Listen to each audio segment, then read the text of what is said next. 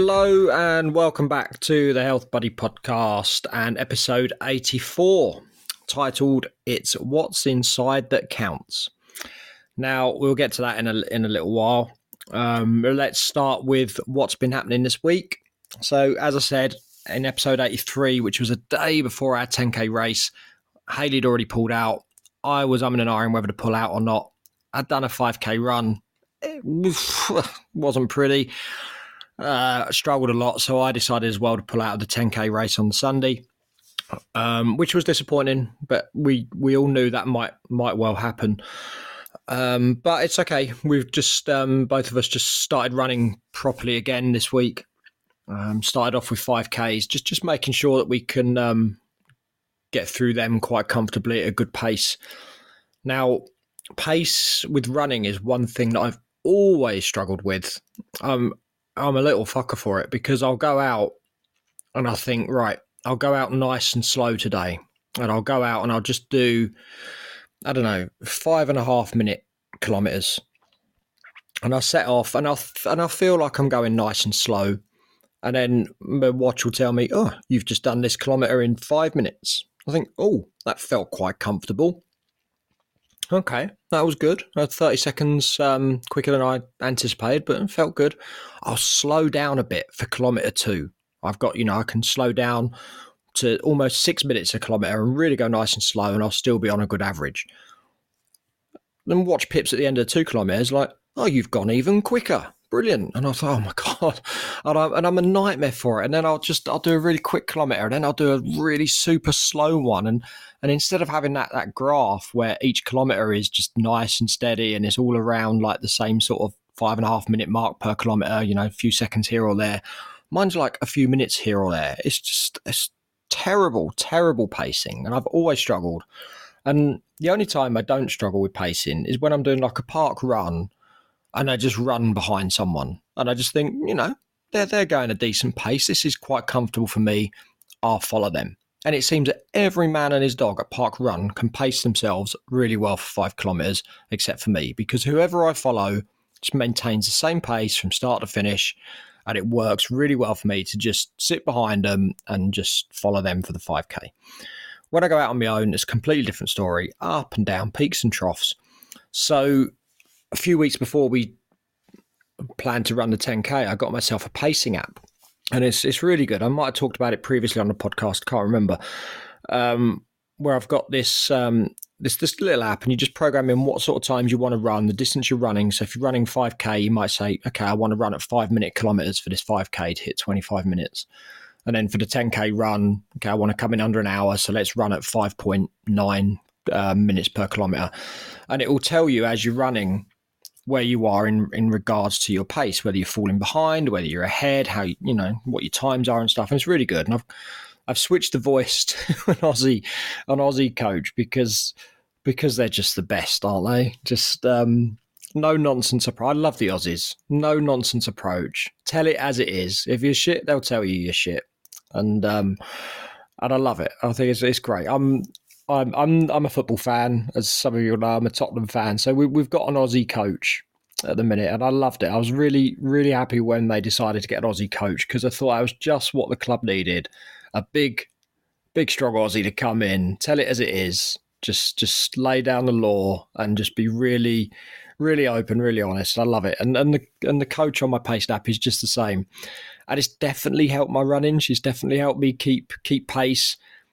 But she's really she pushes me a lot as well, and um, it's really tough. I find it really, it's great. It's great for the results, but it's really hard on on the run to just have this Aussie coach in in your ear saying, "You're not going quick enough. Come on, you need you need to up your pace a bit. You're falling behind. You're falling behind. You oh my god!" So pushes you to to run even faster, which is great. Um, highly recommend that. I can't remember what the pace nap's called, but just have a look on the Play Store and and on the ice. What do they call it? The Apple Store. Uh, have a look on there for this pacing app, and it'd be um, it's well worth it if you're trying to improve your times when you're out running.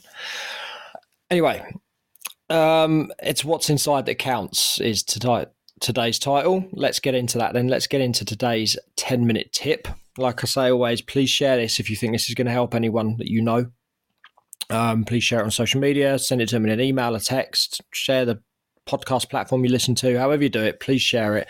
Let's get this out to as many people as we can. So I see this in the gym all the time.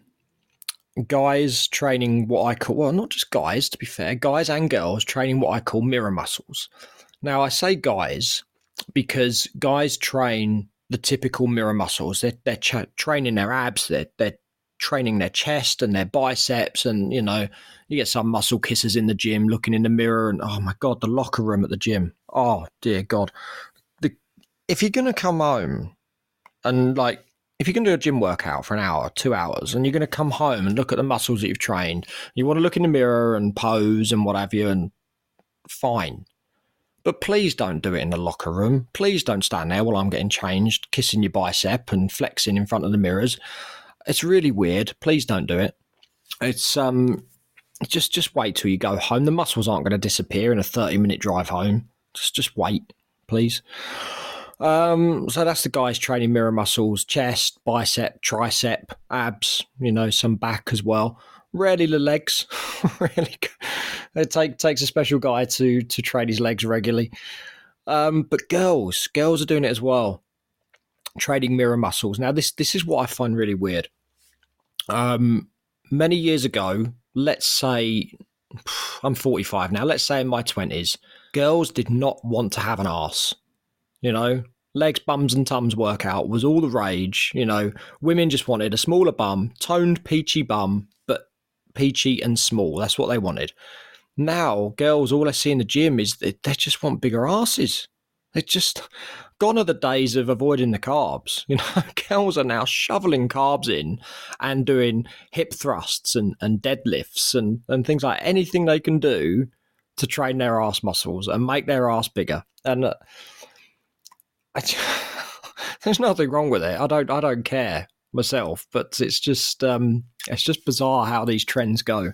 You know, you go from one extreme 20 years ago to you. I can't even think of who like the TV sort of workout people would have been. You had like Mr. Motivator for the guys. Who did you have for the women? Oh, I can't think, but I suppose it'd be like your Davina McCall style sort of person now. And um, yeah, always wanted thinner, thinner bodies, slimmer bodies, slimmer bums, no bum. Um, but nowadays, girls, uh, you just you just want the ass. That's all you want. That's all you're doing. All I see is these girls laying on the floor, barbell across their tummy, doing hip thrusts. That's all I see, and they'll do that for an hour. It's to me, it's bizarre.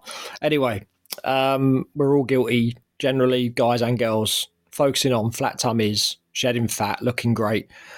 And it's not uncommon for us to spend hundreds of pounds on skincare, on, on hair care, Botox jabs, and all sorts of things to help us look good, spray tans and, and the like. You know, I always say if you if you want a bit a bit of tighter skin, don't worry about products. Just consider getting fat. That'll that'll tighten your skin up. But um, joking aside, just we focus on what we look like externally all the time, and when you're young, it doesn't really matter so much what you eat. You'll get away with it to a degree, whereas you won't when you're older. I always think back to when I trained as a personal trainer and I was on, on the course. I I was so dubious about training as a personal trainer because I trained in my 30s and I thought, who's going to want an old personal trainer? Even though, you know, blow it back now, 30s wasn't old, but it felt it at the time. And that was kind of borne out a little bit when I went on a training course because everyone else on my training course was like 18, 19 year old guys. And um, I was definitely, I could have been, could have been some of their dads, you know, I was, I was I was definitely double their age of one or two of them, and and that just made me feel even older. But when you get to to being a little bit older, you have to look after your insides. And I remember the fir- the very first day, lunchtime, training as a PT. I think it was like a five day course I was on. First day, and I open up my lunchbox, and I've got like leftover dinner from the night before. So I probably got like chicken, rice, veg, probably half an avocado in there as well, a bottle of water or something like that. And all these guys, they go out, they're all 19, 16 to 19, I suppose.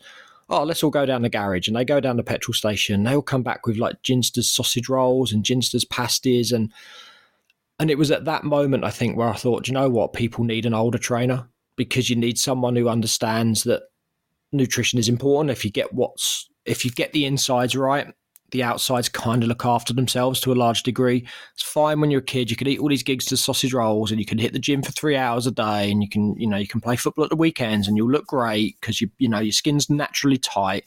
You, you, you've got all your hair, you know, you, you, you haven't got bags under your eyes, you haven't got wrinkles, you look great anyway. It doesn't matter what you do. Um, and it's fine when you're younger. When you're older, it's not quite the same. I follow a personal trainer, online personal trainer on Instagram, and I saw just before doing this podcast. She's on there this morning explaining how the benefits of, of drinking a gallon of water every day are good for you. And it's it's great for your hair growth and it's great for your skin and it's great for your physique and all this kind of stuff. Fuck off. She's 21. Like, she could drink a gallon of water, she could drink a gallon of piss. It's not going to make any difference. She's still going to look great. She's still going to have long, flowing, golden blonde hair. You know, she's still going to look good because she's training three or four hours a day. She can eat whatever she wants. It Doesn't matter. You know, just fuck off with your with your stories when you're 21. Wait till you're 45, wait till you're 50, then tell me how that affects your day.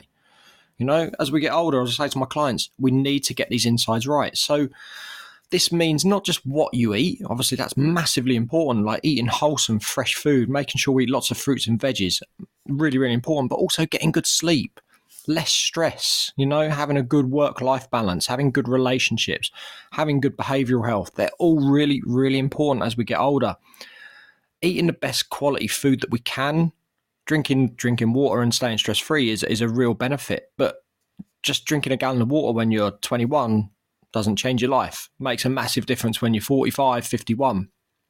If we can stay away from processed foods, refined sugars, alcohol too, this will all help. It will help our waistlines, it will help with our energy levels, and it will help maintain a good physical body and will look great on the outside if we do these things right and we treat our insides with respect and care. And and that's what it's about. And like I say, I'm going to talk about this in the next episode, like the difference between sort of an old coach and a young coach and, and why it's more beneficial for you to get an old coach. We're kind of in my head now, I've opened a little can of worms. I'm going to talk about that in the next episode. But for right now, concentrate on the simple things. Nothing in life, especially with your health, has to be complicated. Eat good food, eat natural food, eat whole food, eat, eat single ingredient foods and organic foods as much as you can.